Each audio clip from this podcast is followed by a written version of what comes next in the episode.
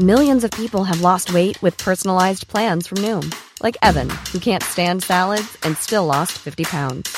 Salads, generally, for most people, are the easy button, right? For me, that wasn't an option. I never really was a salad guy. That's just not who I am. But Noom worked for me. Get your personalized plan today at Noom.com. Real Noom user compensated to provide their story. In four weeks, the typical Noom user can expect to lose one to two pounds per week. Individual results may vary.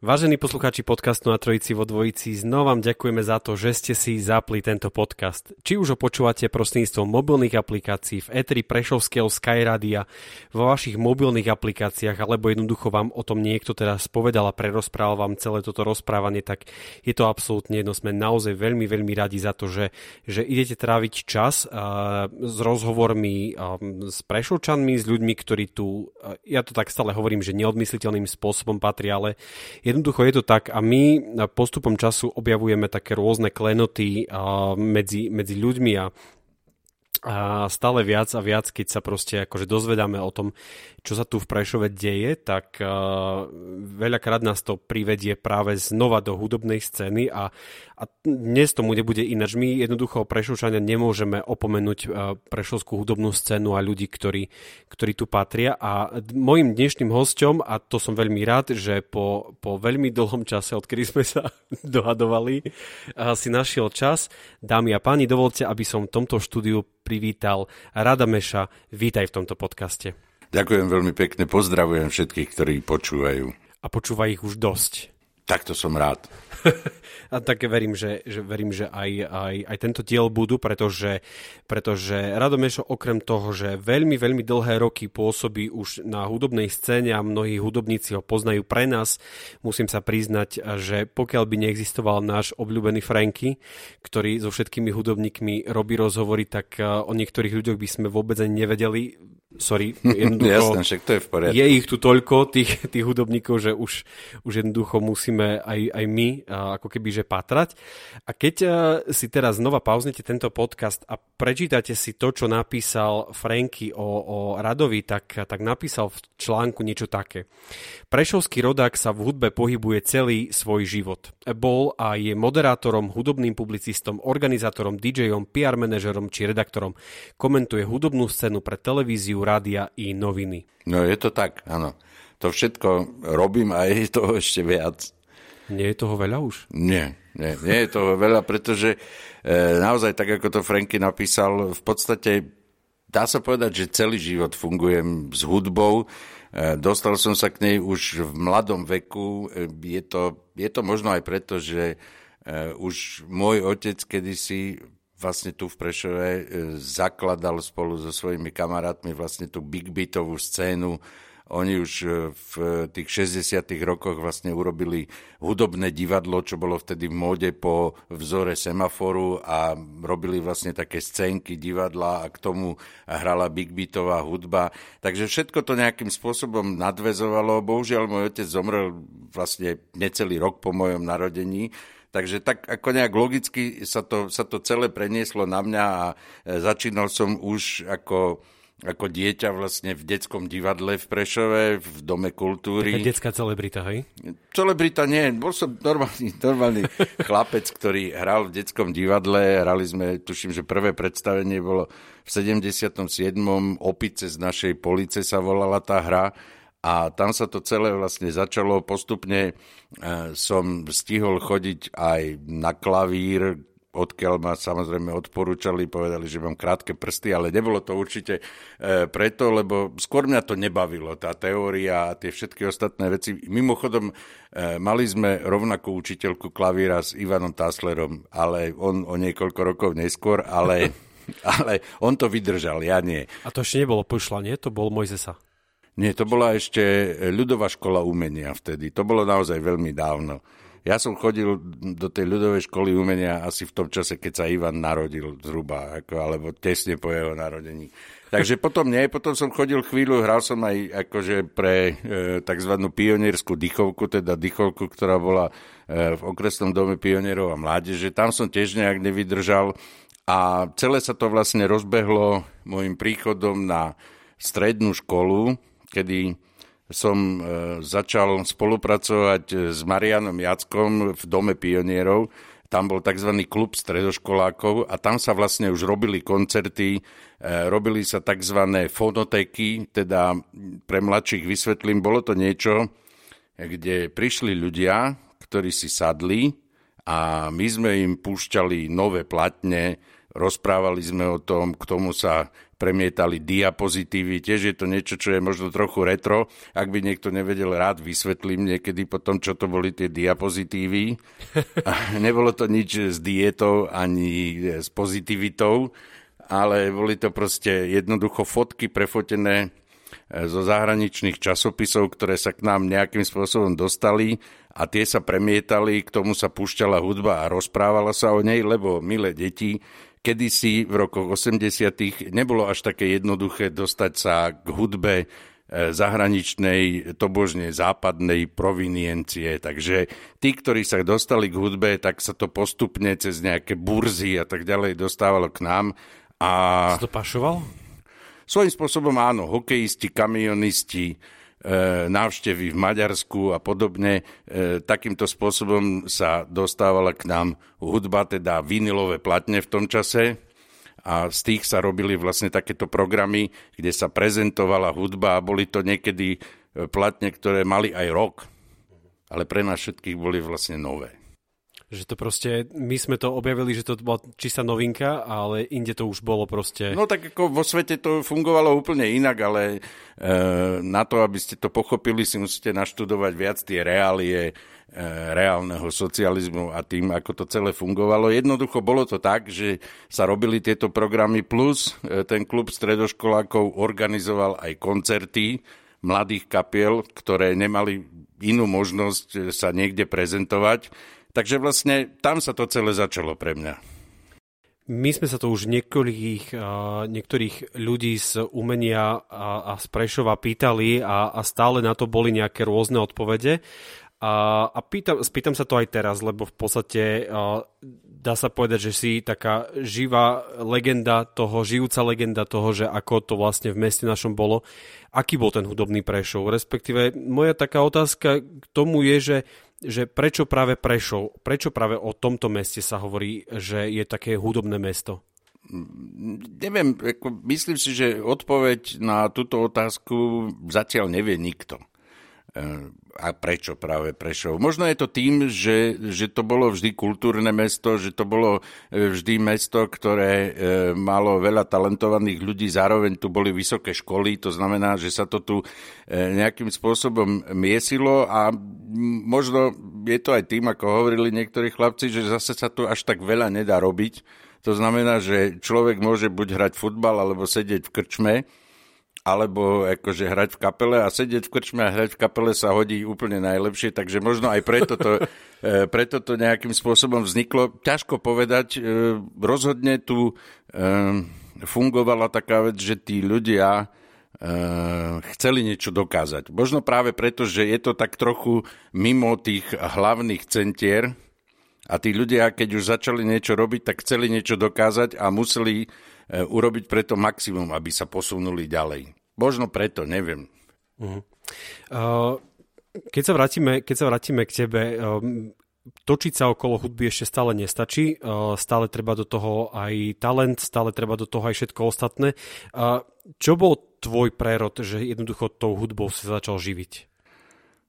Ja ani neviem, tak nejak to celé vyplynulo z toho. V podstate, ako študoval som strednú školu, začal som sa tomu venovať, robili sme tie koncerty, robili sme e, tie fondoteky, pribudli potom diskoteky, e, pribudli divadla hudby v Dome kultúry a vlastne celé to nejakým spôsobom smerovalo k tomu, že e, vlastne budem takto fungovať v podstate keď som sa potom nedostal na vysokú školu, tak som e, začal e, pracovať v Prešovskom dome kultúry, kde som mal na starosti e, práve špeciálne prácu s mládežou a, a tieto veci, takže postupne tie veci prechádzali ďalej. Potom som zase chvíľu pracoval na okresnom osvetovom stredisku, kde som mal na starosti kluby mládeže na celom území okresu. Čiže vlastne, veľká ryba, nie?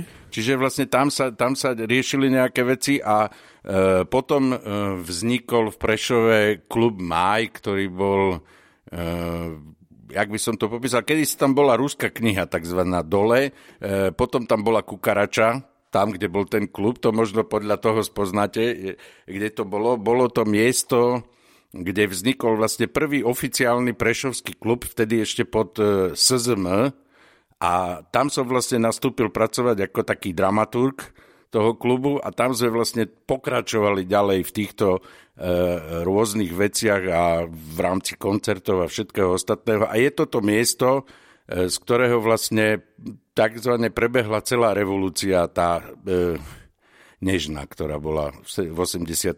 Lebo tam sme vlastne dávali aparatúru, tam sa rozprávali tie všetky prvé príhovory a tak ďalej, čiže podľa toho to možno spoznajú prešovčania, že kde to bolo. Aký veľký bol vplyv vtedajšej nejakej politickej garnitúry na hudbu? Ako no, veľmi to bolo voľné na jednej strane, lebo tak umelec potrebuje mať svoju voľnosť a ako veľmi to bolo ovplyvňované týmito z hora?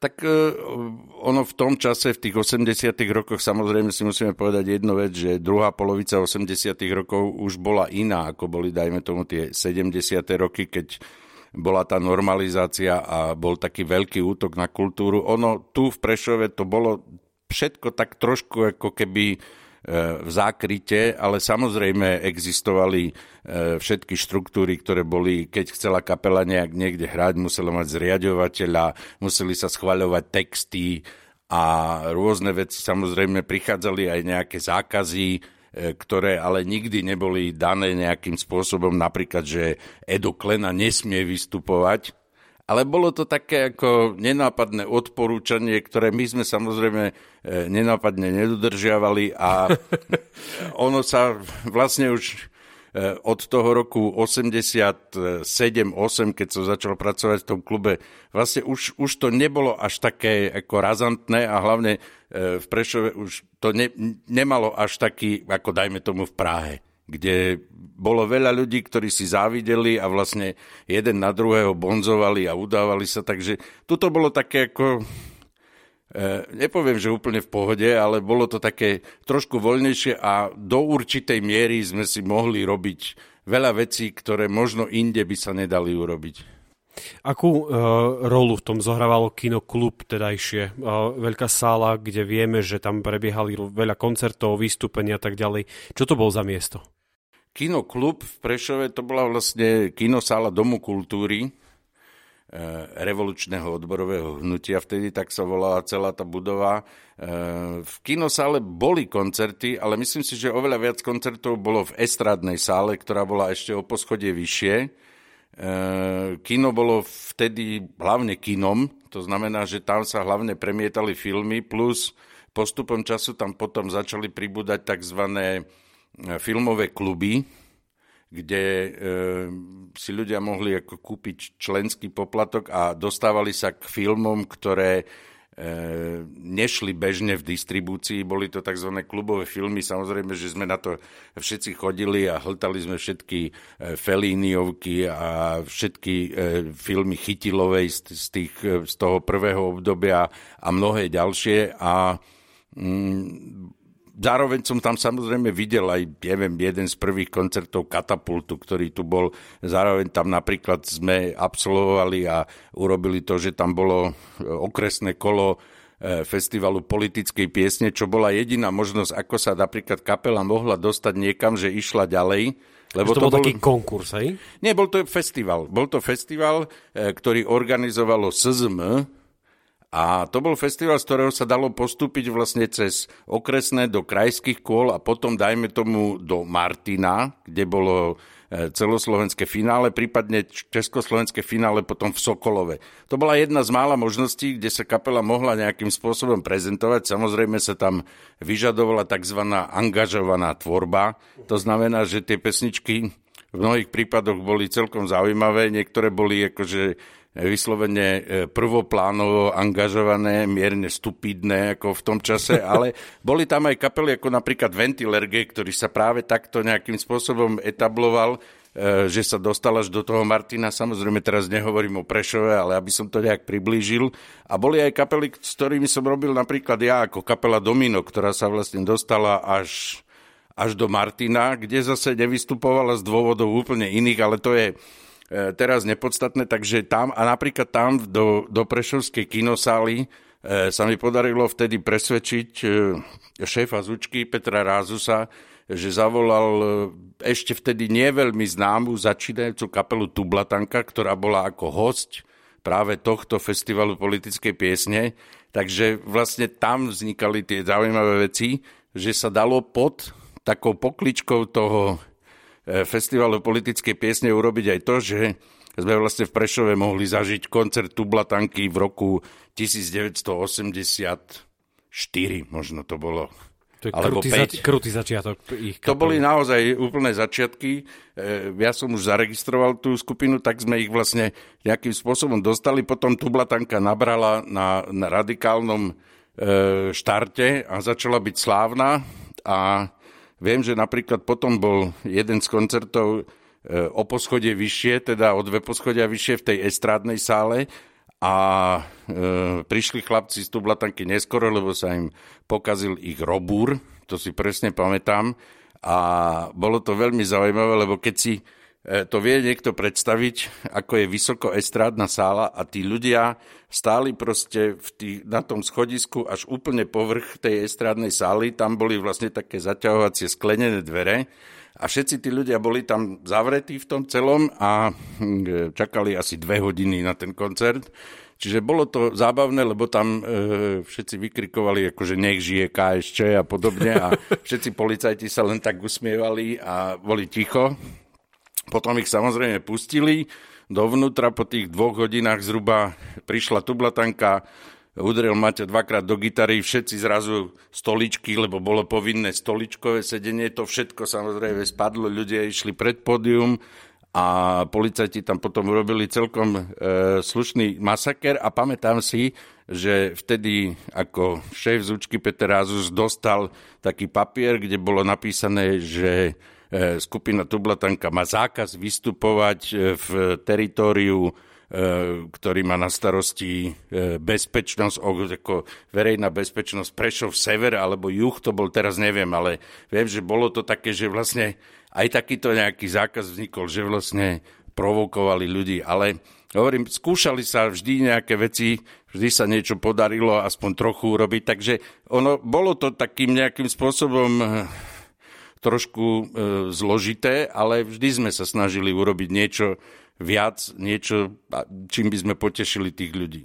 Ale znie je to trošku aj tro, taká, taká rebelia naozaj proti tomu celému systému, že jednoducho asi v rámci svojich možností, že ste vedeli, kde je limit, alebo ste išli aj za ten limit. Tak e, každý, kto žil v tej dobe a robil nejaké veci, zhruba vedel, kde sú tie limity a bola už otázka len, či už človek bol, a teraz neviem, či môžem použiť to slovo, ale iné na to neexistuje. Či bol tzv. predposraný, že už dopredu si sám e, vyhodnotil nejaké veci a že radšej povedal tzv. tá autocenzúra, že toto radšej neurobíme, lebo by sme mohli mať nejaký problém. Čo si myslím, že je vec, ktorá funguje doteraz, ako mimochodom, alebo bol odhodlaný, že urobím niečo a uvidíme.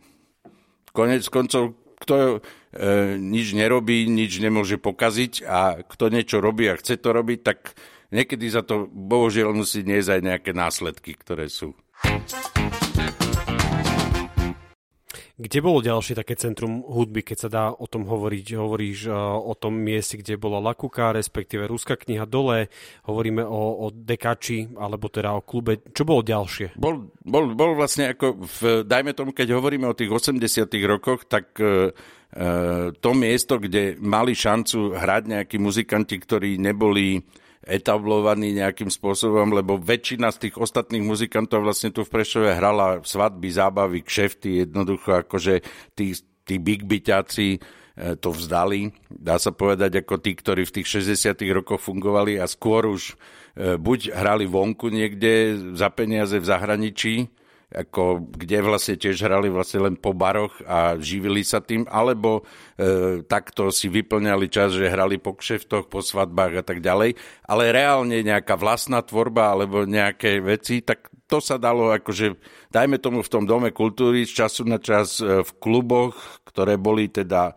e, buď vysokoškolský klub, ktorý bol e, tam, kde bola kedysi hviezda takzvaná, tá, e, tam bol taký klub, potom to bol ten dom pionierov, v ktorom sa organizovali v rámci klubu stredoškolákov takéto akcie a to si myslím, že je aj všetko. Akože to boli tie hlavné miesta, kde sa, kde sa tá kultúra nejakým spôsobom hýbala. A napriek tomu ich nebolo veľa, tých miest, ale aj napriek tomu proste to žilo, to tu v našom meste. No, žilo to samozrejme, keď už som spomínal napríklad tú kapelu Domino, s ktorou som fungoval, eh, tak to bola v 80 rokoch jedna z mála kapiel, E, ktorá zaznamenala špeciálne v Prešove taký ohlas, že spolu s ďalšou kapelou, ktoré, ktorú tvorili vysokoškoláci a muzikanti, ktorá si hovorila Záhorak Band, e, ktorá sa podarilo vlastne niekoľko týždňov dopredu vypredať tú estrádnu sálu e, v Dome kultúry na vlastný koncert týchto dvoch kapiel, kde sa hrali vlastne iba ich pesničky. To znamená, že to bolo niečo, čo čo nebolo bežné. Čiže existovali tu e, rôzne takéto veci, existovali samozrejme aj rôzne iné kapely, už sa v tom čase fungovala vlna, začínal sa rodiť taký ten punk prvý a tak ďalej, akože vznikali nejaké veci, ale to všetko bolo tak, tak nejak akože pomaličky postupne. A čo revolúcia? Čo revolúcia zmenila v našom meste z hudobného? Dá sa vôbec hovoriť o zmene, alebo je to otvorenie ďalších smerov hudobných? Jednoducho otvorila tie dvere. Ako, mm, ja si myslím, že nič nezmenila nejakým spôsobom ako výrazne. Jednoducho umožnila to všetko robiť naplno každému že bez, bez tých nejakých obmedzení, bez tých zákazov, bez tých e, zbytočných e, kritizovaní alebo ja neviem čoho, akože tých buzerácií v rámci textov a, a toho, ako vyzerajú, či majú také vlasy alebo náušnice alebo čokoľvek. To všetko vlastne e, v tom 89. skončilo a otvorili sa dvere a každý si už musel e, poradiť sám v podstate. Nové hudobné štýly, ktoré tu prichádzali, prichádzali asi zrejme punk, tu už bolo potom viac, potom sa hrali nejaké veci, uh, také tvrdšieho rázu metal a podobne, čo asi predtým bolo zakázané, alebo dalo sa? Tak zakázané, no, no zakázané to bolo ako Nemalo to nejakú verejnú podporu, ale tie kapely existovali, oni si hrali, nejakým spôsobom po pivniciach, po skúšobniach. Mali tam sem tam priestor, ako som hovoril v tom dome pionierov a tak ďalej, že mohli hrať a to celé sa otvorilo a vlastne postupne e, to prešlo stále ten dom pionierov, ktorý sa potom zmenil na dom detí a mládeže alebo potom na ABC Centrum voľného času a Ľubo Hanušin, ktorý tam vlastne po Marianovi Jackovi prevzal e, túto prácu, začal robiť tie Najprv to boli ešte za sociku koncerty vďaky, kde vlastne už vystupovali kapely ako Gaga, Striga a podobné, čo boli vlastne akože v tom čase akože bežné metalové kapely, ale aj punkové kapely. To sa presunulo do 90. rokov, keď už to bolo otvorené, e, kde boli tie koncerty a už teraz neviem, začalo sa to volať potom Roková liga, tuším a to fungovalo celkom dlho ešte potom. Takže to boli také tie možnosti, ktoré sa otvorili v rámci tých e, nezaradených kapiel alebo takých tých amatérských kapiel, ktoré fungovali. No a samozrejme, keď sa to otvorilo, tak už, už si každý mohol zorganizovať koncert. My sme začali organizovať, čo ja viem, Guitar Fest, na, festival, na ktorý sa vozili rôzni eh, gitaristi, tam vystupovalo množstvo kapiel. Bol tu Šariš Rock ako pokračovanie festivalu, ktorý bol už aj v 80 rokoch, eh, ten bol na amfiteátri, ktorý si zobral Miro Slimak pod seba, kde doviezol aj zahraničné kapely, hrali tu Jetrotal alebo uh, aj iné kapely, takže rozhýbalo sa to a mm, zároveň sa vlastne otvorili možnosti, že kapely mali šancu proste svoju muziku posúvať ďalej, oveľa jednoduchšie do iných miest, do, začali vznikať rádia, začali vznikať všetky tie ostatné veci, takže pomaličky sa ten e, tá hudobná tvár toho všetkého tu v meste dostala do takej bežnej e, sféry, ako je všade vo svete. Že ak niekto má, dokáže zaujať, e, má potenciál, dokáže zaujať ľudí, dokáže pritiahnuť k sebe ľudí, tak si ich vlastne nabaľuje a postupne získava tú popularitu a môže ísť ďalej a rásť a všetko ostatné potom postupne príde s tým.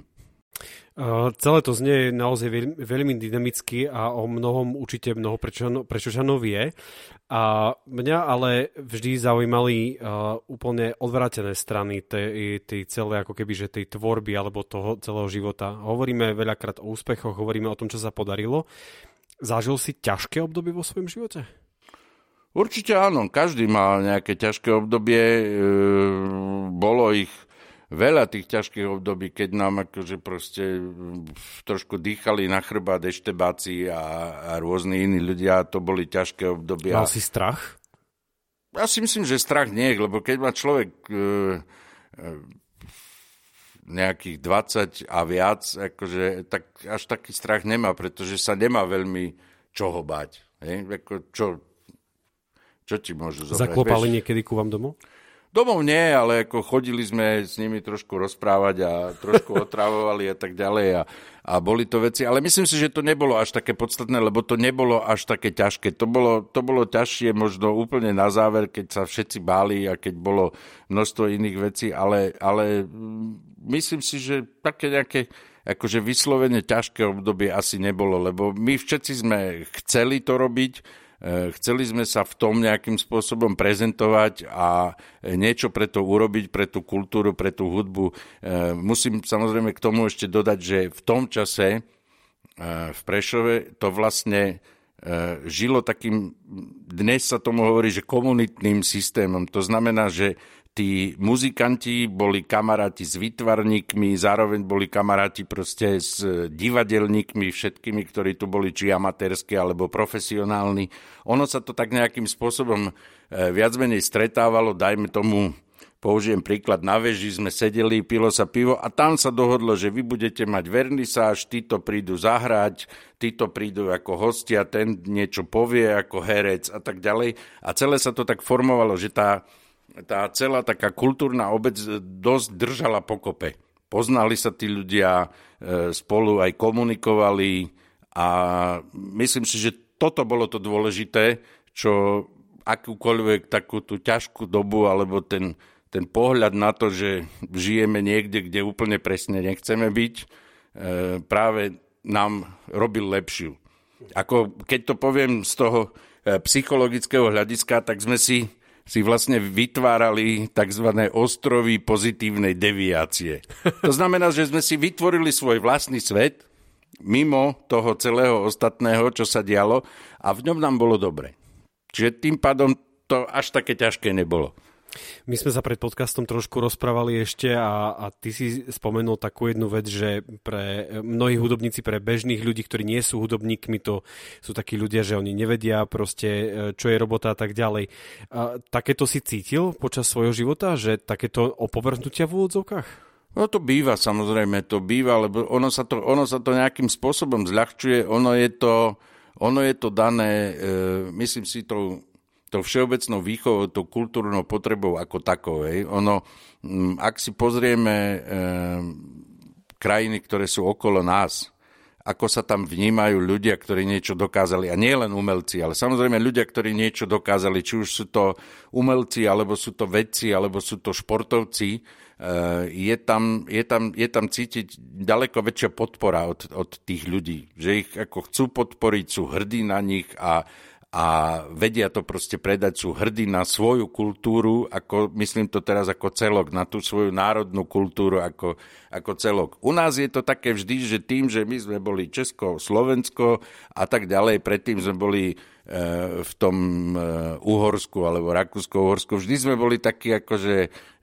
utlačaní nejaký, tak my máme taký ako ten svoj moment, že ako najväčšia kultúra je, keď je ruka hore, zaspievame si na Kráľovej holi alebo ja neviem čo a akože teoreticky nám to stačí, ešte keď je čo vypiť, tak je všetko v najlepšom poriadku. Jasne.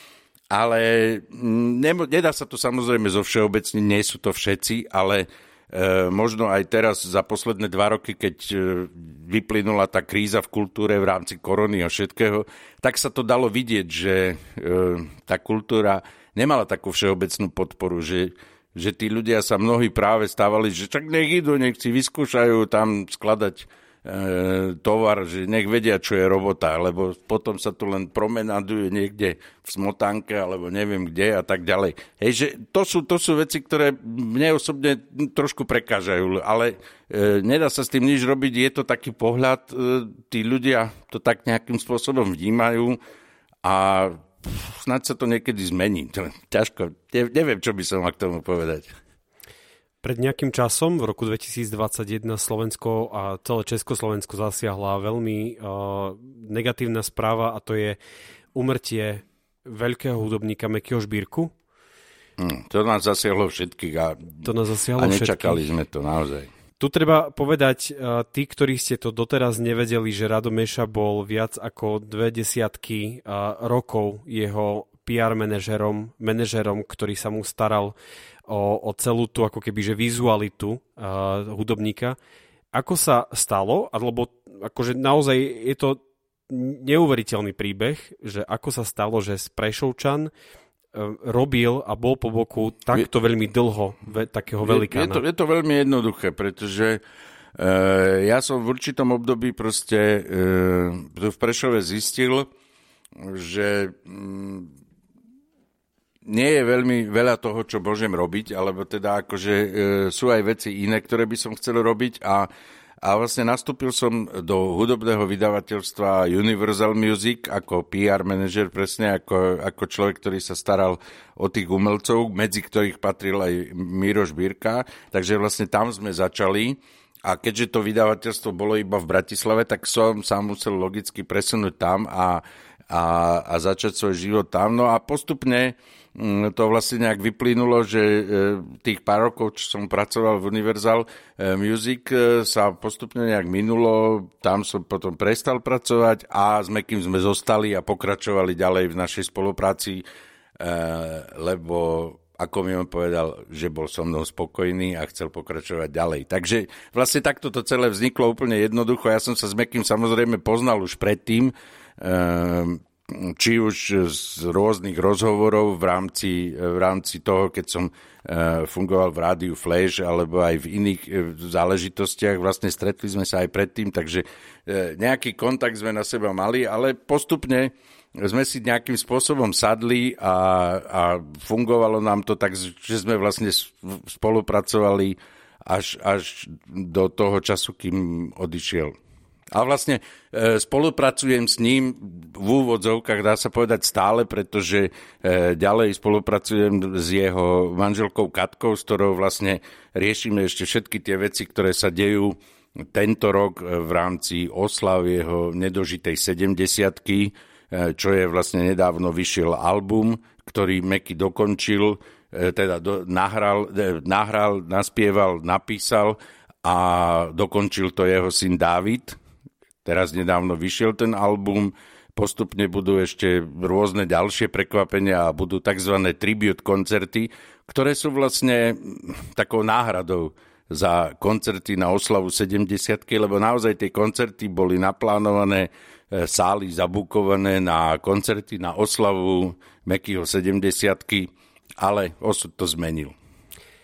Uh, na jednej strane vidíme smotánku, na jednej strane vidíme rôzne titulky, novín a tak ďalej, všetko vyzerá ako krásne pozlatko.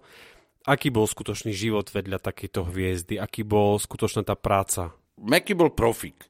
Meky bol profik vo všetkom, to znamená, že on e, presne vedel, kde je jeho miesto, čo má robiť a čo je treba na to, aby si udržal tú popularitu, pretože aj on sa dostal eh, v určitom momente do situácie, keď to bolo po tej revolúcii, keď vlastne u nás vznikla taká vlna, že, že na chvíľu to vyzeralo, že, že ten, ten pocit z, to, z tej slobody nám vlastne dáva možnosť na to, že zabudneme na všetko, čo bolo. E, ukázalo sa to ako, ako zbytočná obava a rozbehol sa Meky opäť naplno a fungoval a myslím si, že e, spätne, keď sa na to pozrieme, celá jeho tvorba dokazuje, že e, to všetko bolo nadčasové a dokáže to fungovať aj teraz. Takže on bol naozaj profík, vedel presne, čo chce robiť, ako to chce robiť a s kým to chce robiť. No a potom už tie ostatné veci sa robia veľmi jednoducho. Aký bol veľký ten jeho tým?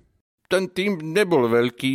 V podstate, ak, ak e, sa nebudeme baviť o tých chudobných spolupracovníkoch, e, ktorých mal, či už to bola jeho kapela alebo ľudia, s ktorými nahrával, tak vlastne ten jeho tým spočíval v toho, že tam bola tá jeho manželka Katka, ktorá bola vlastne jeho takou osobnou manažérkou a, a bol tam niekto v Čechách, kto riešil to PR a ja na Slovensku.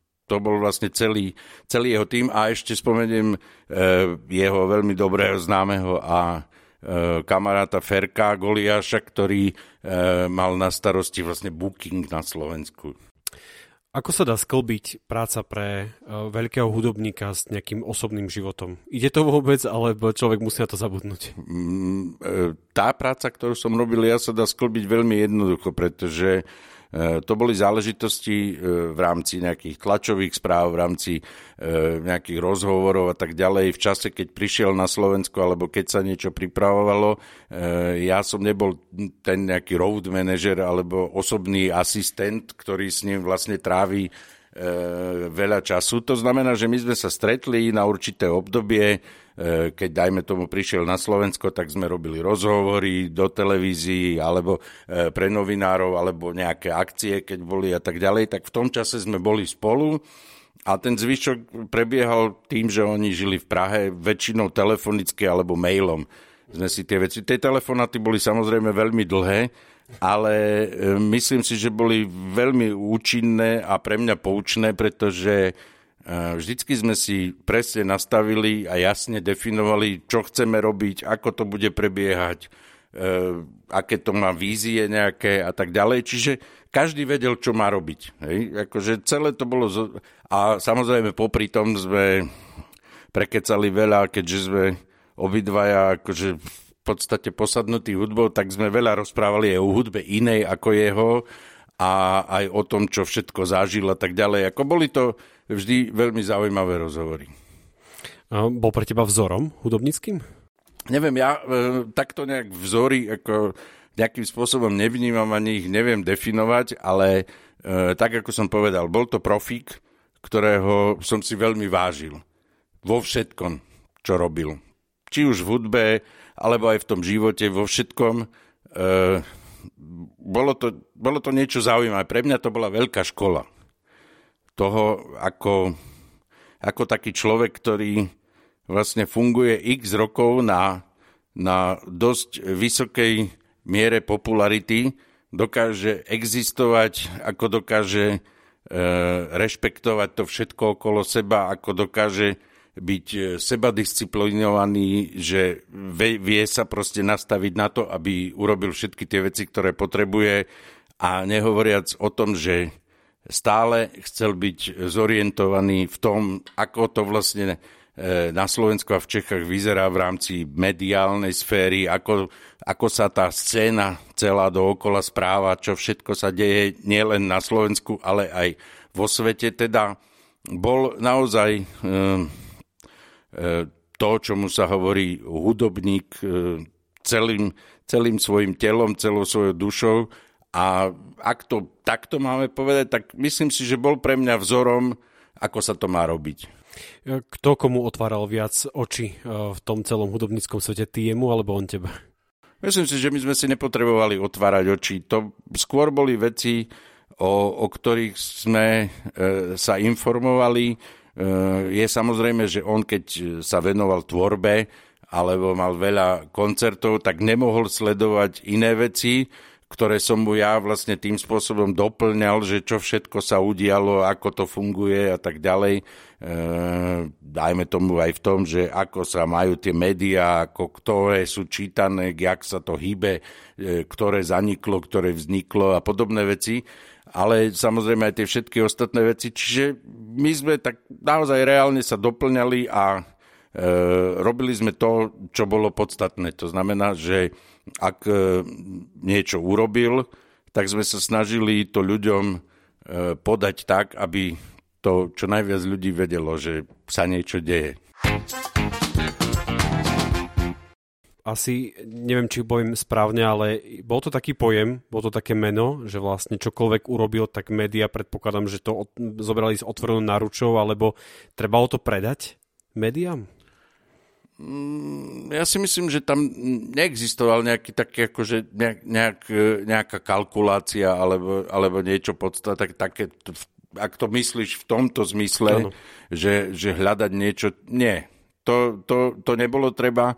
Ehm, my sme mali Nedá sa povedať samozrejme aj, že hneď všetci akože skočili po čomkoľvek, čo, kde bolo napísané Miroš Birka. Hej. Tak ako je to jasné, keď ak si zoberieme, ak e, ľudia sa poznajú to, ako vyzerá ten, dajme tomu, mediálny trh, tak vieme, že sú určité kategórie e, stránok a časopisov a novín, e, ktoré zaujímajú úplne iné veci, ako je hudba.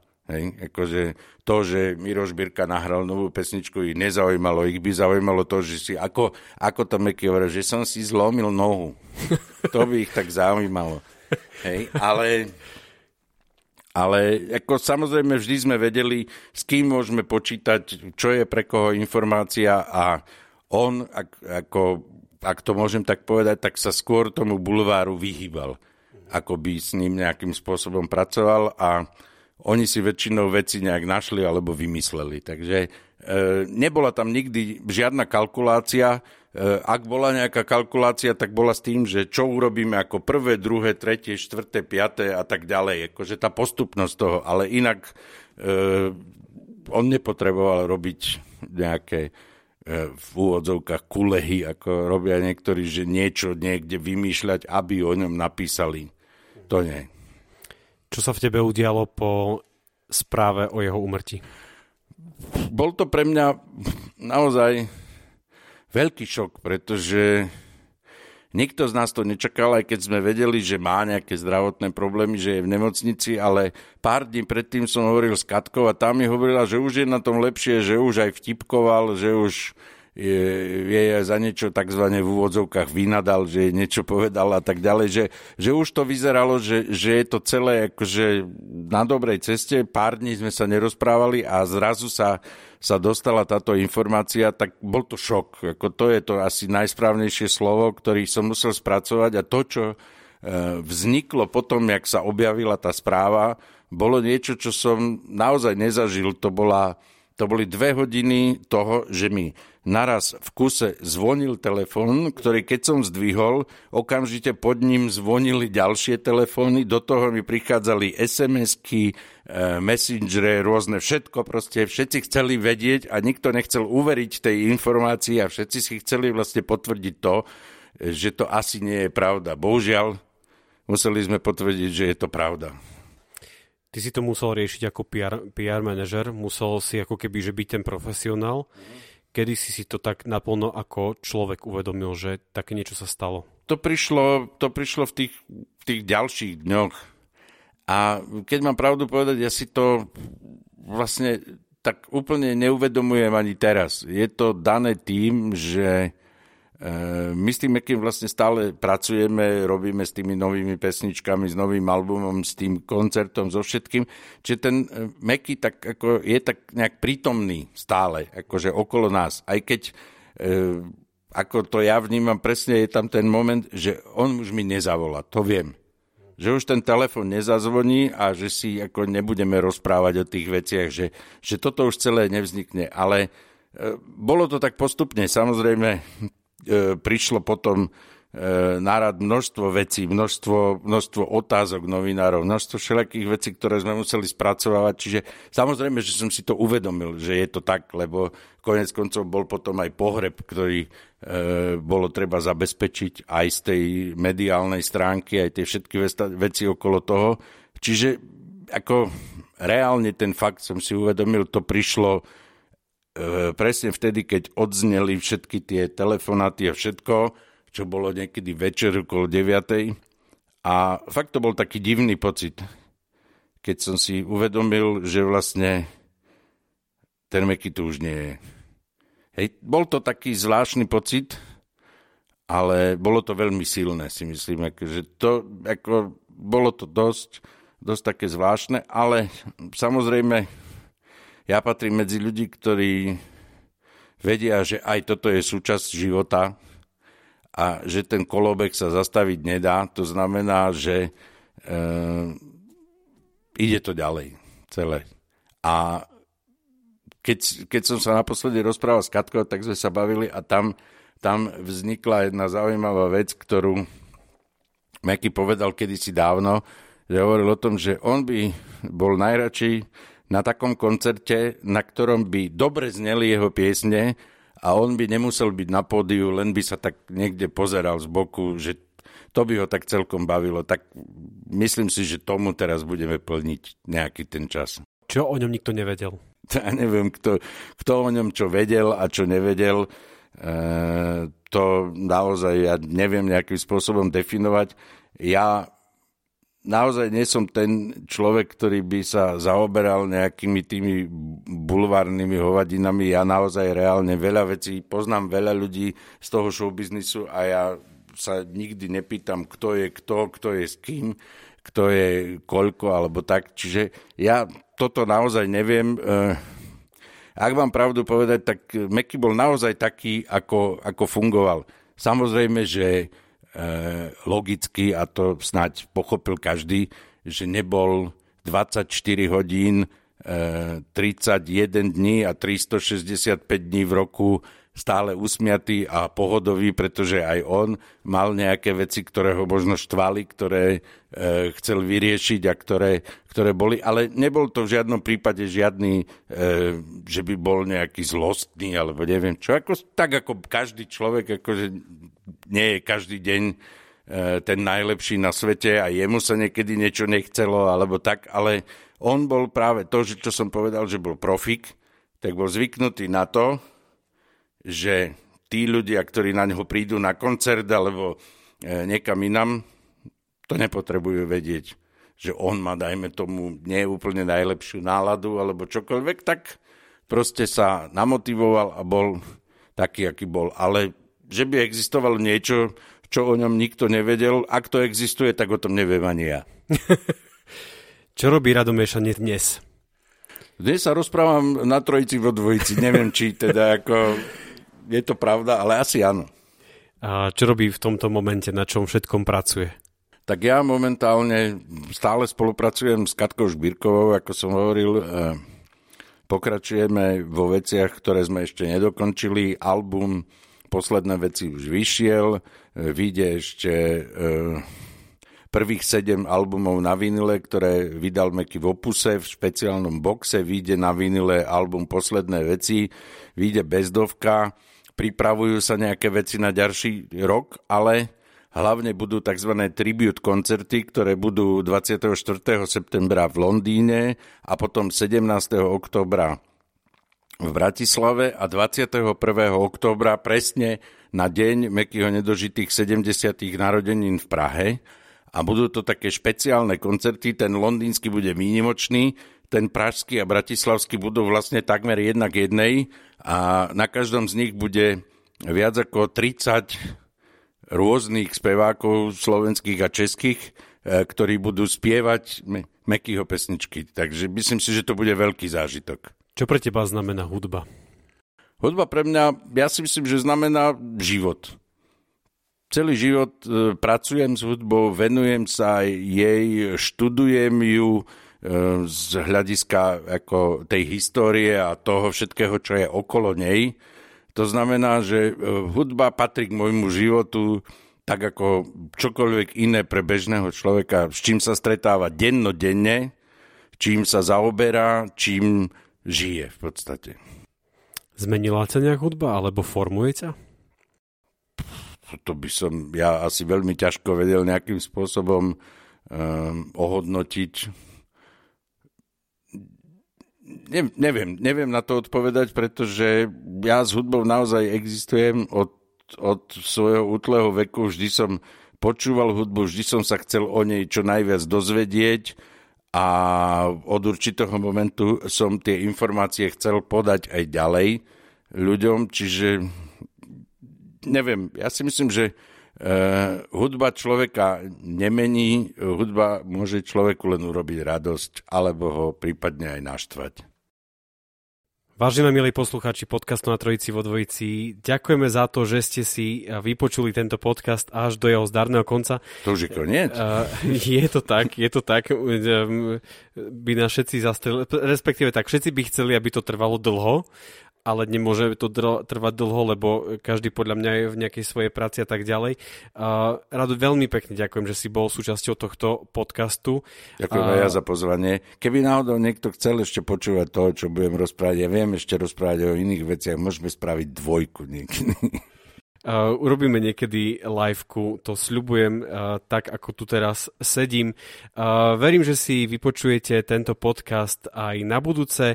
Uh, Tebe želám už len veľa hudobných úspechov, veľa pierových úspechov, veľa zdravia v tomto období a hlavne bezpečnosti, lebo stále to tu všetko zúri a nevieme, čo sa bude celé diať.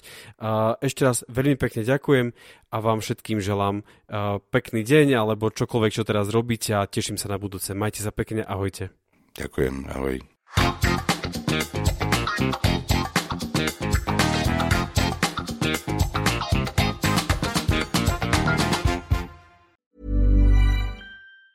Planning for your next trip? Elevate your travel style with Quince. Quince has all the jet setting essentials you'll want for your next getaway, like European linen, premium luggage options, buttery soft Italian leather bags, and so much more. And it's all priced at 50 to 80% less than similar brands. Plus, Quince only works with factories that use safe and ethical manufacturing practices. Pack your bags with high-quality essentials you'll be wearing for vacations to come with Quince. Go to quince.com slash trip for free shipping and 365-day returns.